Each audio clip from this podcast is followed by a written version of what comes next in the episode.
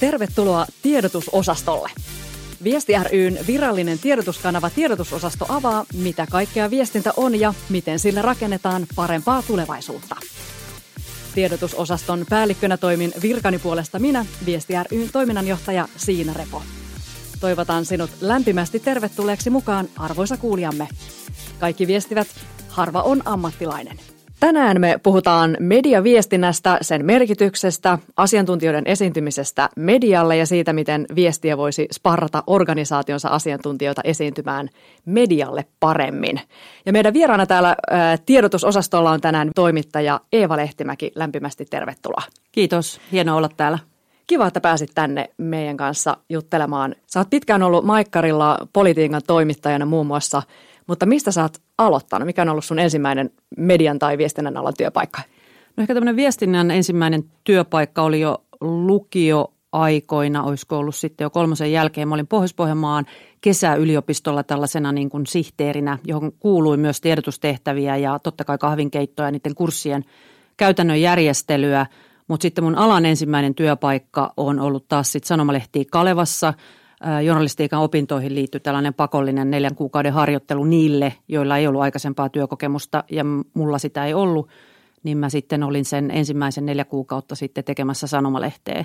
Mutta se onkin oikeastaan mun ainoa sitten tuohon niin printtiin tavallaan semmoinen painomusteen tumma kokemus, että sen jälkeen mä oon oikeastaan sitten elättänyt itteni puhumalla, eli käynyt paikallisradiot, Ylen TV-uutiset ja sitten tosi pitkän pätkän eri hommissa Maikkarilla.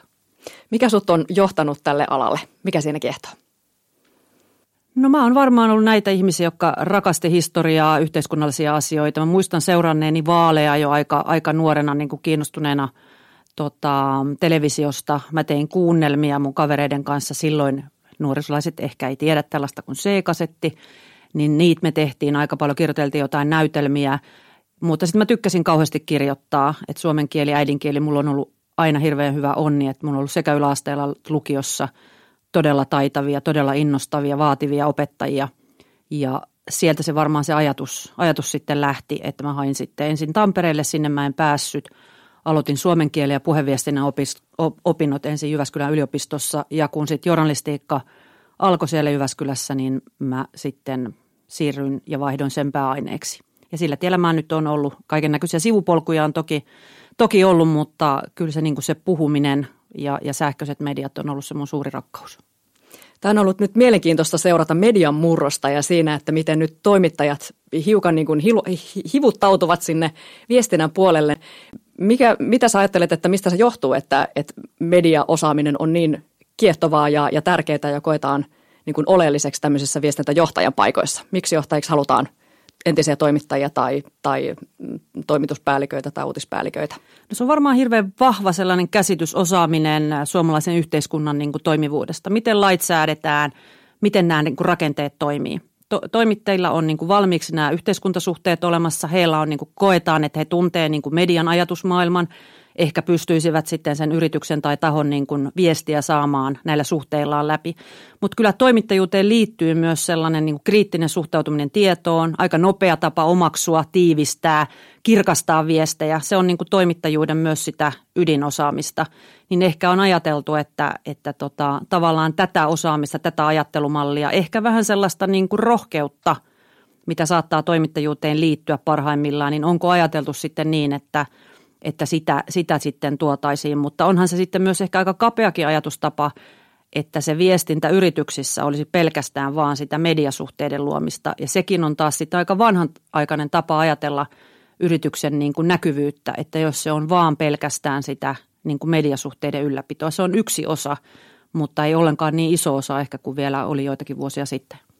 Median viestintä tosiaan on tämän päivän teema meillä keskustelussa ja, ja tuota, mulle ainakin on tullut sellaista vähän palautettakin, että, että vitsi, että nämä meidän johtajat täällä siis viestiöiltä, että, että meidän johtajat vaan haluaa medianäkyvyyttä ja, ja, ja pitäisi niin kuin saada se juttu sinne meidän asioista sinne maakuntalehden pääuutiseksi tai saada, saada niin kuin tosi paljon näkyvyyttä ja oletetaan jo automaattisesti, että toimittajat on tästä meidän jutuista kiinnostuneita ja tämä on jotenkin tosi suuri juttu.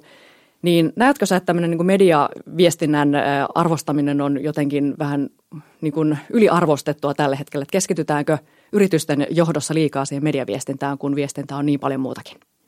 No se on sekä yliarvostettua että pahimmillaan se on myös aliarvostettua.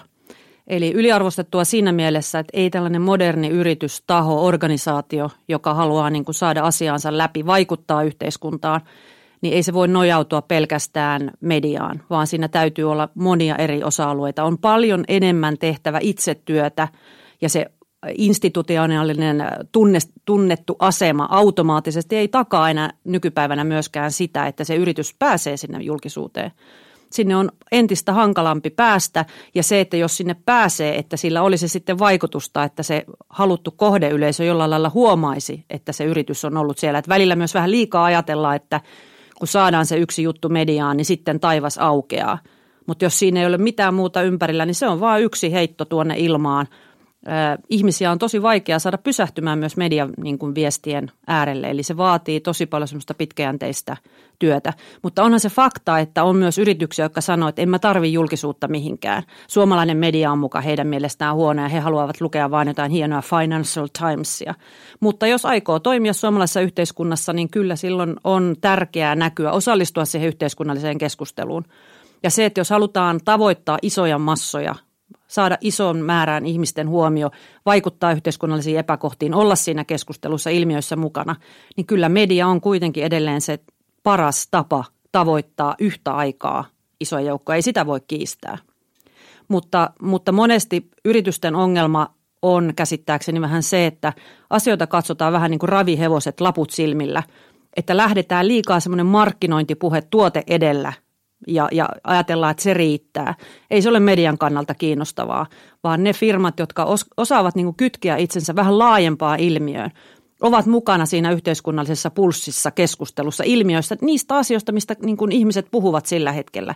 Ja osaavat siihen virtaan niin kuin hypätä oikeaan aikaan, uskaltavat puhua itsestään, mutta kytkeä itsensä jonkin laajempiin ilmiöihin, niin ne yritykset ovat vahvoilla. Ne, ne johtajat, ne asiantuntijat ovat niin kuin median kannalta kiinnostavia. Ja se on sellainen niin kuin asia, joka pitäisi ehkä tiedostaa enempi yrityksissä, että lähdetään vähän liian niin kuin kapeasta kulmasta – ja ajatellaan jotenkin, että se media on tämmöinen mun niin kuin mainoskanava. Ja siinä ollaan niin kuin erittäin huonoissa lähtökohdissa suhteessa sitten mediaan. Ei, ei media niin kuin ajattele, että sen tehtävä on edistää jonkun yrityksen bisnestä. Siihen voi ostaa mainoksia. Niin onko se helposti niin, että, että organisaatio ajattelee, että tämä on nyt meidän mielestä tosi, tosi hieno ja siistiä ja mahtava juttu ja sitten kuvitellaan, että se olisi jotenkin suuren yleisön mielestä myös, mitä se ei sitten, ei, ei pidäkään paikkaansa tällainen ajatus. Joo, on vähän tämmöisiä harhaluuloja. Siinä on vähän semmoisia harhaluuloja ja, ja se näkökulma saattaa olla niin kuin hirveän kapea tai riittää. Ajatellaan, että totta kai kun sitä asiaa on valmisteltu, sit, siinä on hirveästi osaamista ja, ja vuosia ja työtunteja kiinni, niin sitten ajatellaan, että kaikki muut ovat aivan yhtä innostavia. Sitten vähän niin kuin unohdetaan myös se, että se viestintä otetaan liian niin kuin myöhään mukaan. Eli mietitään, että miksi tämä olisi tärkeää, mitä niin kuin hyötyä me voimme tämän median tai, tai niin kuin katsojille, kuulijoille tällä meidän asialla tuoda. Ja toisaalta niin kuin mediankin kriteerit on muuttunut tämän digitalisaation myötä. Että totta kai edelleen tärkeät, merkitykselliset, meille läheiset asiat on uutisia. Instituutiot, politiikka, talous, ne ovat tavallaan uutisia, mutta kuitenkin mediakin joutuu kilpailemaan ihmisten ajasta todella, todella paljon rajummin kuin aikaisemmin. Ja sitten siellä tuleekin tämä kiinnostavuus. Eli mitä hyötyä, miksi tämä asia olisi meidän lukijoille, katsojille, sille median kohdeyleisölle tärkeä, miksi se olisi kiinnostava.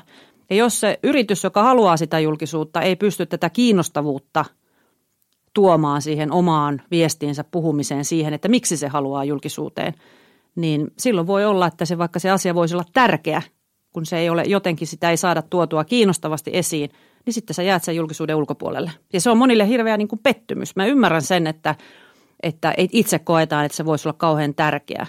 Ei ole semmoista automaatiota, että niin kuin aikaisemmin pienemmissä medioissa varsinkin, niin jotenkin se tietty, että on ison firman edustaja, niin se jotenkin automaattisesti takaisin se, että saadaan se iso, iso juttu. Ja nyt sitä automaatiota ei enää ole. Ja sen takia monet yritykset onkin niin, niin kuin, ja organisaatiot on hirveän hukassa tässä ajassa, että miten sitä viestintää pitäisi tehdä ja miten, miten sitä julkisuutta pitäisi lähestyä. Miten sä näet vielä tiedotteiden roolin, että onko tiedote kuollut vai vieläkö se menestyy? Kyllä aika paljon sähköpostit ainakin toimituksessa täyttyy niistä, niin vieläkö sillä erottuu?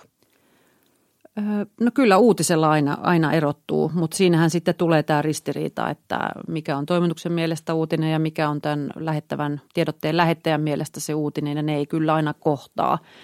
on se ehkä vähän, sen merkitys on niin kuin vähentynyt. Toisaalta hyvä tiedote, koska jos mietitään, että meillä on niin paljon netti imee, imee tavaraa, niin tota, kyllähän, kyllähän tämmöiset niin kuin nopeimmat ensimmäiset uutiset, jos on niin kuin isoja aiheita, niin kyllähän ne rakennetaan aika paljon sen niin kuin tiedotteiden, tiedotteiden niin kuin pohjalta.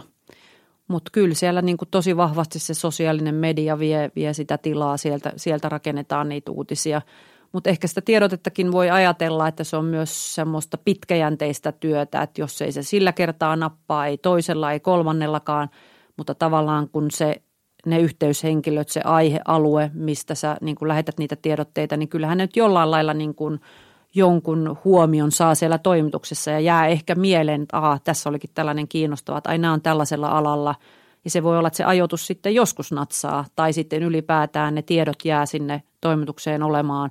Ja sitten kun tulee se tarve, niin sitten osataan soittaa ja ottaa yhteyttä, mutta ei sen tiedotteen merkitys missään tapauksessa enää ole samanlainen kuin se oli joitain vuosia sitten. Ja niin kuin sanoit, se on ihan valtava se tulva, tulva mitä niin kuin toimituksiin tulee, eli kyllä niihin tiedotteisiin sitten täytyy kiinnittää myös huomiota – että ne on aika luokattoman huonoja osat, mutta parhaat, parhaat firmat, parhaat tekijät kyllä myös osaa tehdä sen.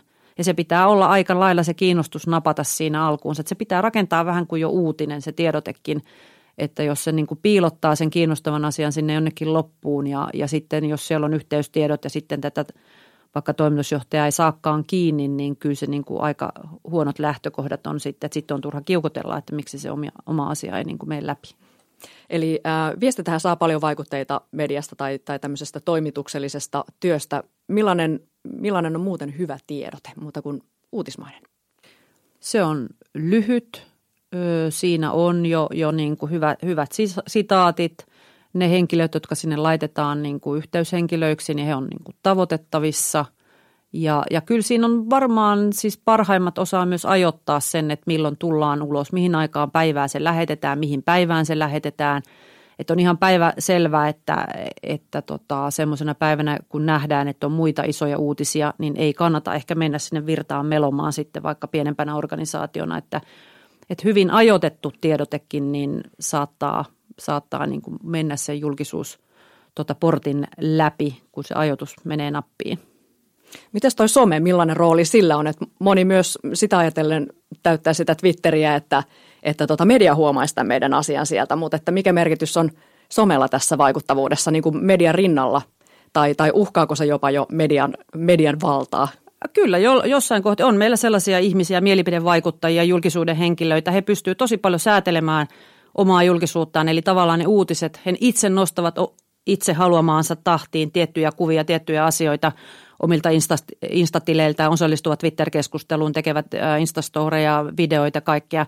Ja tavallaan se media seuraa entistä enemmän myös sitten niin kuin sitä sosiaalisen median keskustelua. Eli tosi paljon meillä on siis kokonaan sellainen juttutyyppi, jotka nousee suoraan sieltä sosiaalisen median keskustelusta. Poliitikot pystyy taitavimmillaan ja osaa Suomessakin käyttää jo sosiaalista mediaa hyväksi. Että ehkä ne, jotka sitä ei osaa vielä käyttää, niin on sitten tämmöiset yritykset ja organisaatiot, että se on, on jotenkin tosi kesyä ja vähän käytettyä ja siinä on se ongelma, että tavallaan saadaan sitä seuraajapintaa ja määrää, jolloin ne viestit myös niin kuin tulisi, tulisi näkyviin, mutta kyllä sosiaalinen media on tosi keskeinen ja se on myös hirveän halpa, edukas tapa niin kuin tuoda, tuoda omaa näkemystään ja asiantuntijuuttaan esiin. Ja meillä on paljon tällaisia asiantuntijoita, jotka on rakentaneet oikeastaan se asiantuntijuutensa tosi määrätietoisella some somenäkyvyydellä, he osallistuvat fiksusti keskusteluun, osaavat tuoda sinne uutta informaatiota ja sitä kautta niin kuin alkavat päätyvät, päätyvät niin kuin toimittajien tietoisuuteen. Ja se on myös vähän sellainen merkki, että kun on sosiaalisessa mediassa aktiivinen, jakaa sillä kiinnostavaa tietoa, niin se on vähän tällainen, niin kuin, että hei, täällä ollaan valmiina puhelimen vieressä, että soita, mulla on niin kuin näkemystä, mulla on asiaa. Ja sitä kautta moni on päässyt myös sitten sinne valta, valtamedian niin kuin ohjelmiin ja, ja sivuille esiintymään. Eli asiantuntijan kannattaa olla Twitterissä. No kyllä kannattaa olla, joo, ainakin tietty, tiettyjen alojen. Että onhan se niin kuin määrällisesti, jos katsoo Facebookia, niin toki se on aika pieni ja aika moni on siirtynyt Instaan sen takia, että se on ehkä jotenkin semmoinen kevyempi ja positiivisempi väline, mutta kyllä siellä sitten on kaikki keskeiset tota, päättäjät, vaikuttajat, toimittajat, asiantuntijat, tutkijat käy sitä keskustelua, niin se on yksi tapa niin kuin murtautua sinne, jos haluaa rakentaa itselleen tällaista asiantuntija roolia. Että kyllä sieltä niin kuin uutisia tulee, että joka päivähän me luetaan lehdistä, erilaisia nostoja, jossa niin kuin poliitikko tai joku asiantuntija on ottanut kantaa tai, tai kertonut kiinnostavan asian ja media poimii sen sieltä ja tekee sen uutisen. Tosiaan mä en ole ihan varma, että onko se kauhean kunniaksi medialle, että mä pikkuhiljaa haluaisin, että mä en enää jaksa näitä juttuja, jossa käydään tällaisia Twitter-ketjuja, että se sanoo sitä ja se sanoo tätä ja sitten sä luet niin kuin printistä semmoista, niin se on jotenkin ihan niin kuin älytöntä ja, ja vähän niin kuin vanhanaikaista, mutta vielä se niin kuin juttutyyppinä tuntuu olevan aika keskeinen. Ja siirrytään keskustelemaan asiantuntijasta mediassa ja, ja millä tavalla siellä estradilla sitten pärjätään ja miten, miten median kanssa kyetään meillä Suomessa toimimaan. Että, että just tämä puheenkirjoittamiskuviohan on tullut meille jo julkisuusta, julkisesta keskustelusta tutuksi, kun Nokiahan tuossa hiljattain tai jokunen vuosi sitten haki puheenkirjoittaja ja sitä jo äimisteltiin ihan kovasti, että tämmöinen niin viestinnän sparraustyö niin nähdään jotenkin vähän sellaisena mustana, mustana peikkona. Mutta, tota, mutta näetkö tässä, että oltaisiin tosiaan vähän päästy eteenpäin vai, vai missä me siinä junnataan, että saako asiantuntijoita sparrata vai herääkö nämä epäilykset edelleen? No kyllä varmaan suurimmissa firmoissa ja sellaisissa, mm, jossa niin tajutaan sen viestinnän ja, ja median ja, ja julkisuuden niin kuin voima ja tärkeys, niin varmaan siellä sitä sparrausta on ja otetaan joko palkataan sellaisia ihmisiä töihin. Sekin on tavallista, että palkataan niin kuin osaajia tekemään sosiaalista mediaa tai, tai viestinnässä on ihmisiä, jotka osaa, että se hoidetaan niin kuin sisäisesti tai sitten sitä apua ostetaan. Mutta kyllä meillä niin kuin iso, iso puute on tuossa puheen kirjoittamisessa ja mä puhun lähinnä tietysti niin kuin politiikan puolelta, e, että jos mun pitäisi nimetä niin kuin viisi elämääni vaikuttanutta puhetta tai jotka mä niin kuin muistasin vieläkin, niin mä en muista yhtään. Ja mä oon todella kuullut niitä puheita niin kuin tota, paljon – satoja varmaan niin kuin näiden vuosien aikana ja valtaosa niistä on täysin mitättömiä, pitkiä, tylsiä. Niissä ei ole niin kuin rakennetta, niissä ei ole tunnetta. Muutamia on Suomessa hyviä puhujia. Että jos joku haluaisi mennä kuuntelemaan Suomessa niin kuin loistavia puhujia, niin silloin kannattaa raahautua keskustan puoluekokoukseen ja mennä kuuntelemaan niin kuin näitä maakuntakentän puheita. Niissä on niin kuin tunnetta ja paloa, mutta ne on niin kuin ihan poikkeus Suomessa. Mutta pikkuhiljaa, kyllä meillä on niin kuin muutamia taitavia puhujia, mutta varsinkin niin kuin siinä puheen kirjoittamisessa, niin – siinä meillä ei ole osaamista ja siinä pitäisi kyllä käyttää vähän ulkopuolisia silmiä tai, tai jotenkin tehdä, että niistä saataisiin saatais tota, ja meidän pitäisi niitä foorumeita, mitä meillä on, on se sitten eduskunta tai isot yhtiökokoukset tai tämmöiset niin kuin seminaarit ja muuta, että, että silloin pitäisi, kun se lava on auki, niin silloin se pitäisi käyttää maksimaalisesti ja sitä me ei niin osata hyödyntää. Se on ihan ali, alihyödynnettyä. No mitä media kaipaa sitten asiantuntijoita, kun he esiintyvät medialle, joko kamera edessä tai sitten vaikka printtitoimittajalle, niin, niin haastattelussa, niin mitä media kaipaisi asiantuntijalta? No ensin lähdetään siitä, että sen jonkun asiantuntijan saa suostumaan siihen haastatteluun. Kun me aina niin kuin moititaan sitä, että miksi ei ole sitä ja tätä ja ei ole näitä naisia ja muuta, niin kyllä media käyttää tosi paljon ja mäkin itse tiedän, että niin kuin miten kova homma on välillä niin kuin löytää niitä haastateltavia, että ihmiset suostuu. Eli ihmisillä on joku hirveä kynnys, että pitää olla jotenkin täydellinen tai on näitä kummia käsityksiä siitä, että, että onko hyvä puhuja vai eikö ole hyvä puhuja. Sitten tota, monet haastateltavat on niin pirun tylsiä. No siis voi. oikeasti. Et, en mä tiedä, mistä ne pidäkkeet tulee, että kuka sanoo, että ne jotenkin niin kuin pyöristetään ja sliipataan ja, ja, ja ne viestit, viestit muh, muhjaanutetaan ja, ja, ja muuta. Että tavallaan myös, että ymmärtää myös sen välineen, missä sä oot puhumassa. Että, että televisio on tunneväline, se vaatii tietynlaista puhetta. Lehteen menee tietynlainen puhe, mutta se, että ihmiset olisivat vähän rohkeampia – ja, ja luottaisi siihen, että kyllä se toimittaja pystyy tiivistämään on asioita, niin se kyllä saa ne faktat paketoitua, se kyllä kaivaa ne luvut ja muuta.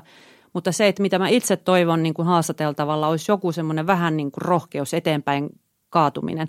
Että se asiantuntija niin kuin kertoisi mulle, että no niin, tässä on tämä miljoona tai 25 prosenttia tai tämmöinen ilmiö. Että mitä tämä tarkoittaa.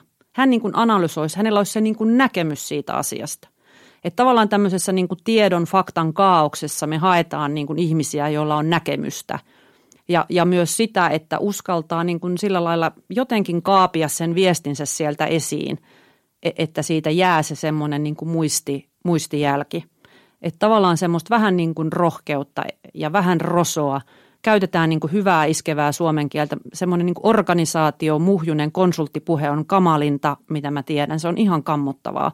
Ja sitä, siihen törmää tosi, tosi paljon niin kuin, lukiessa tekstiä, haastatellessa ihmisiä, niin se, niin kuin se kielen taso, se semmoinen joku tämmöinen projektiorganisaatio, harmaa muhjumössö, joka ei kiinnosta ketään. Ja se on monesti se myös niin kuin ongelma, ongelma niin kuin medialla, mutta se, että, että niin kuin jotenkin uskaltaa havainnollistaa, konkretisoida, kirkastaa, konmarittaa sen viestinsä sieltä, että, että se on, on semmoinen pelkistetty ja kirkas. Varsinkin jos niin kuin ollaan tämmöisen sähköisen median kanssa tekemisissä, joka perustuu siihen näkö-kuulohavaintoon, sellaisen niin kuin aika voimakkaaseen myös tunnekokemukseen. Mutta pelkääkö ihmiset mediaa? Kyllähän meillä tietysti on paljon näitä esimerkkejä kriisiviestintätilanteista, kun on sanonut jonkun vahingossa väärän sanan tai tulee hmm. lipsautettua jotakin väärää, niin siitä tulee hirveä härdelli sitten mm. tilanteen jälkeen, niin, niin onko ihmiset tullut vähän liian varovaisia? On varmaan tullut ja, ja kyllähän me nähdään sitä koko, koko aikaa, että kyllä tämä meidän niin kuin keskustelukulttuuri on, on niin kuin koventunut, se on polarisoitunut – kaikesta loukkaannutaan, pitää olla tosi tarkka siinä niin kuin sävyissä. Ja kyllähän siitä äkkiä tulee, kun sä jäät tätä kaikkea miettimään tai sä näet ympärillä tällaisia erilaisia kohuja, nousee ne sitten. Aika paljon ne nousee sosiaalisen median kautta, harvemmin enää niin kuin tämmöisen niin kuin median kautta, vaan se sosiaalinen media on semmoinen tyypillinen, mikä nostattaa, josta ne sitten ne kohut siirtyy ja vielä eskaloituu ja laajenee sinne niin kuin perinteisen median puolelle palatakseen taas takaisin sinne sosiaaliseen mediaan – niin kyllä mä uskon, että se, siitä tulee osalle ihmisille semmoinen pidäke tai pelko, että voiko mennä, että eihän tästä voi mitään niin kuin hyvää, hyvää seurata. Että kyllä niin kuin toimituksissakin ehkä sitten pitäisi muistaa ja kiinnittää vielä enempi huomiota niihin kohtaamisiin, niihin vuorovaikutukseen, kun sä tuut tekemään sitä haastattelua.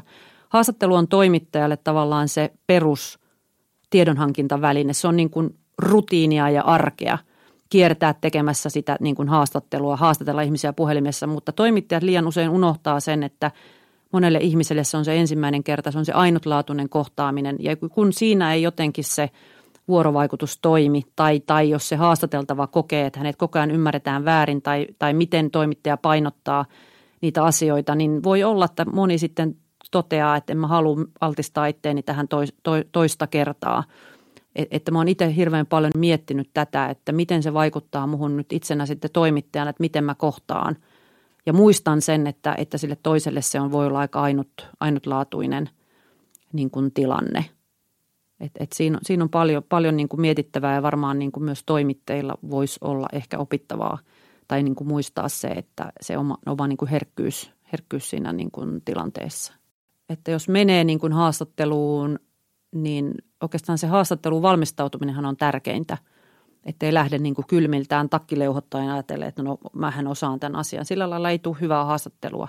Toimittajakin valmistautuu siihen haastatteluun todella huolellisesti. Hyvä toimittaja hankkii taustoja, miettii, miettii miten, sit, miten sitä tietoa saisi niin kuin pumpattua, kiinnostavaa tietoa siitä ihmisestä.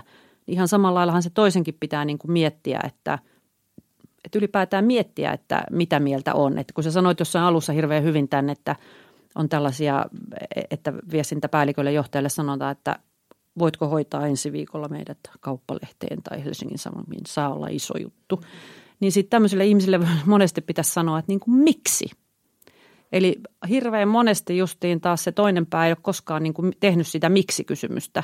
Että miksi me nyt halutaan – niin kuin kertoa jotain asioita, vaan niin kuin automaattisesti oletetaan, että kun me ollaan iso firma, iso organisaatio, niin me ollaan niin kuin automaattisesti jotenkin kiinnostavia, vaan ei ole tehty sitä, sitä niin kuin jumppaa siellä, että miksi ollaan olemassa, miksi me ollaan kiinnostavia, mitä me oikeastaan halutaan sanoa tästä asiasta.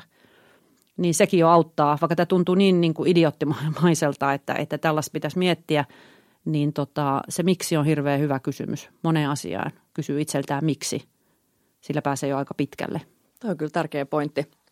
Ö, eli siis haastatteluun kannattaa ainakin valmistautua hyvin, niin, niin miten? Eli miettii, mitä haluaa sanoa ja, ja pyrkii kiteyttämään sanomansa. Joo, ja miten sitten muuten? on hirveän hyvä, jos on siellä haastattelija tai haastateltava päästä, niin, päässä, niin kannattaa ne kaihtimet aina silloin tällöin avata. Eli vähän niin kuin katsella sinne ulo, ulospäin sieltä tota firman seinien seinien sisällä. Eli mitä siellä niin kuin maailmassa tapahtuu, koska monesti sitten se, että miksi se toimittaja on ottanut yhteyttä tai, ja haluaa sen haastattelun, niin se liittyy johonkin ajankohtaiseen ja tavallaan siksi juuri sillä hetkellä ajoitus on niin kuin ö, toimitusmaailmassa ja, ja kun taas tarjoaa niitä uutisia, ajoitus on kaiken A ja O. Sulla voi olla tärkeitä kerrottavaa, mutta jos sä ajoitat sen väärin sen ulostulon, niin sinne se vaan hukkuu, hukkuu niin kuin sinne massaan. Niin tavallaan myös valmistautuu sillä lailla, että miettii, että mikä, mikä se mun, mun sanomisen paikka on, miksi mä oon just tänä päivänä niin kuin kiinnostava, e, että just uskaltaa vähän katsoa sitä maailmaa niin kuin laajemmin, kurkkii vähän sieltä niin kuin oman organisaation seinien sisältä ulospäin, niin siinä on musta jo monesti aika hyviä aineksia sit siihen, että siitä haastattelusta tulee hyvä. No organisaatiot ja, ja, ja, ja siellä viestijät ja, ja sitten taas toisaalta toimittajat näkee maailman hiukan eri tavoin, niin mitkä on mielestäni tämmöisiä tyypillisimpiä harhaluuloja tai ennakkoluuloja, mitä näillä ryhmillä on toisistaan? Äh, kummastahan mä aloittaisin? No ajatellaan, ajatellaan ensin sen niin kuin organisaation pu- puolelta. Jotenkin on, on ehkä sellainen, että koetaan, että toimittajat on aina negatiivisia tai, tai jotenkin ne vääristelee ne viestit. Sitten ollaan hämmästyneitä, että ne ei osaakaan äh, fissioenergiaa, jotain tämmöisiä niin kuin yksityiskohtia, koska ollaan niin – niin kuin muistetaan, että myös se organisaation kannattaa auttaa myös sitä toimittajaa ymmärtämään niin kuin maailmaa ja, ja, ja avata niitä faktoja ja olla avoimia, koska ei voi olettaa, että se toimittaja, jos on yleistoimittaja, että se on kaikkien alojen niin kuin asiantuntija. Että välillä ollaan närkästyneitä, jos ei se toimittaja tiedäkään kaikkia niin kuin yksityiskohtia. Totta kai toimittajat tekee niin kuin työnsä, työnsä hyvin – e, että välillä on selvästi sellaiset niin kuin erilaiset odotukset siitä, että, että minkälaista juttua se organisaatio ja, ja yritys tai se asiantuntija olettaa, minkä hän kokee tärkeämmäksi. Ja ne aika monesti saattaa törmätä sen kanssa, mitä taas toimittaja näkee, että mikä tässä on uutta, mikä on kiinnostavaa. Että se törmäys hierto siellä on aika monesti, monesti tota, olemassa. Sitten toimittajat taas, taas kokee, että, että pantataan tietoa tai, tai se on jotenkin siloteltua, sitä spinnataan, sitä niin kuin ikäviä asioita yritetään niin kuin kaunistella ja, ja se on suunnilleen ajatellaan, että se on niin kuin viesti. Että puhutaan niin kuin ikävästi, siis viestintäkyylä on niin kuin monesti myös sellainen niin kuin termi, mihin toimittajaporukoissa pyörii, eli varsinkin isoissa ehkä firmoissa niin kuin aika lailla myös pyritään niin kuin hallitsemaan ja miettimään niin kuin tavallaan, että viestintä on aika vahvasti mukana siinä – siinä, kun sä meet haastattelemaan jotain isoa johtajaa ja moni kokee sen sitten vähän niin kuin ahdistavana, että miksi ei, ei voi tehdä tätä haastattelua ilman, että siellä istuu nurkassa joku tyyppi tekemässä niitä haastattelua, että kaikkea, kaikkea niin kuin tämmöiseen. Ja varmaan vähän molemmat on nyt näistä niin kuin rajoistaan, rajoistaan huolissaan, että, että yrittääkö viestintätoimistot tai yrittääkö firmat tulla sinne niin kuin journalismin tontille, koska jotenkin se journalismin muotohan on kiehtova. Siinä on niin kuin lähtökohtaisesti ajatellaan, että se on uskottavaa, totuudellista, tutkittua. Se on niin kuin tuttu formaatti, uutinen, reportaasi, juttu, tällainen podcast, niin toimittajat sitten kokee, että yritetäänkö tavallaan sitä heidän muotoaan sitten niin kuin hämärtää, että kun sinne kentälle on tullut uusia toimijoita. Mutta kyllä ehkä niin kuin toimituksissakin sitten pitää muistaa se, että ei heillä ole mitään niin kuin tota, ensiyön oikeutta tiettyihin niin kuin, tota, esitysmuotoihin. Että kyllä heidän täytyy luottaa siihen, että se heidän tuote ja tapa tehdä on kuitenkin niin kiinnostavaa, että se yle, yleisön saa ja vaikka muutkin ehkä niin kuin tekee. Mutta se on ehkä justiin näistä rajoista ja se, että ajatellaan, että eikö yleisö sitten kohta tunnista, että mikä on journalismia, mikä on yrityksen jotain omaa viestintää – että alkaako ne muhjaantua niin kuin semmoiseksi seka, sekasotkuksi ja sitten yleisö ei enää niin kuin tiedäkään, että – mikä hattu päässä tai millä mandaatilla kukakin tekee. Mutta kyllä, kyllä selkeästi semmoista ennakkoluuloa luuloa on. Ja se on, näkyy kaikessa tämmöisessä lobbauskonsulttikeskustelussa, mitä käydään Suomessa nyt ehkä varmaan vähän myöhä, myöhäsyntyisestikin. Niin varmaan vähän myös sellaista, että kumpikaan ei ole ihan tarkkaa tiedä, millä pelisäännöillä toinen tekee. Että ehkä se vuoropuhelu voisi olla hyväksi, että se hälventäisi tämmöisiä niin kuin ihan turhia, turhia tota, ennakkoluuloja toisen työtä kohtaan – koska molempia tarvitaan. Se on niin kuin selvä, selvä ja tota, on hienoa, että, että niin kuin yrityksissä panostetaan hyvään viestintään ja, ja sitä tehdään niin kuin ammattimaisesti. Ei, ei toimittajan pitäisi kokea sitä niin kuin uhkaksi, vaikka näyttää, että sitä vähän niin kuin koetaan uhkaksi. Ehkä se on myös sitä, että toimittaja on tosiaan aika paljon siirtynyt myös sit sinne toiselle puolelle ja koetaan, että onko koko ajan, että journalismin, journalistien, toimittajan resurssit vaan niukkenee – ja tuntuu, että se toinen puoli koko ajan sieltä ammattimaistuu ja vahvistuu. Että onko siinä myös vähän tälla, tällaista niin kuin ahdistusta, mikä voi olla osittain aiheellista, osittain aiheetonta. Mutta kyllä siellä paljon semmoista ennakkoluuloisuutta on, on niin kuin toisten työtä kohtaan. Uskotko, että hälvenee jossain vaiheessa tämmöinen rajavalvonta ja, ja tällainen tota, tämmöinen ennakkoluulo toista ammattia kohtaan, kun tässä tavallaan tietynlaisesta murrosvaiheesta pikkusen päästään eteenpäin? Kyllä se varmaan hälvenee ja sitten, sitten mä luulen, että tapahtuu liikettä muihin molempiin suuntiin. E, että onhan myös sitten viestintämaailmasta nyt jonkun verran ihmiset myös palaa takaisin niin kuin toimittajiksi. Että sitä liikettä on, on näiden niin kuin ryhmien välillä ja musta se on ihan tervettä, että ehkä se lisää sitä – sitä ymmärrystä ja kunnioitusta ö, toisen työtä kohtaan. Mutta toisaalta mä oon sitä mieltä, että näillä molemmilla on niin oma, myös on selkeät omat roolinsa niin kuin yhteiskunnassa, että ei niitä pidä myöskään lähteä hämärtämään.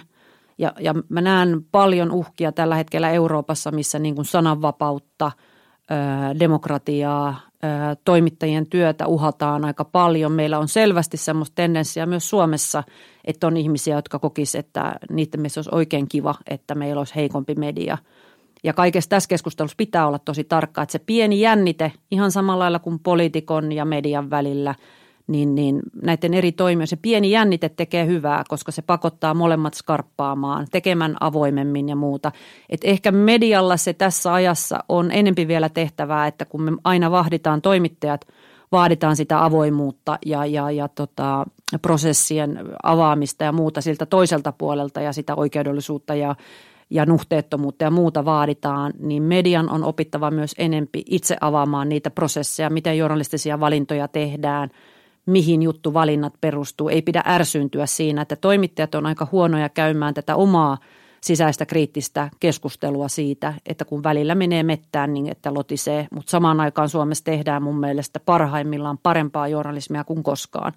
Että eh, ehkä se niin kuin digitalisaation se alkuvaiheen hämmennys ja se klikkiotsikot ja kissavideot ja kaiken viihteellistäminen ja, ja muuta, niin siitä on tavallaan nyt opittu ottamaan nämä välineet haltuun – ja parhaimmillaan meillä on ihan, ihan loistavia, loistavia hyviä toimittajia.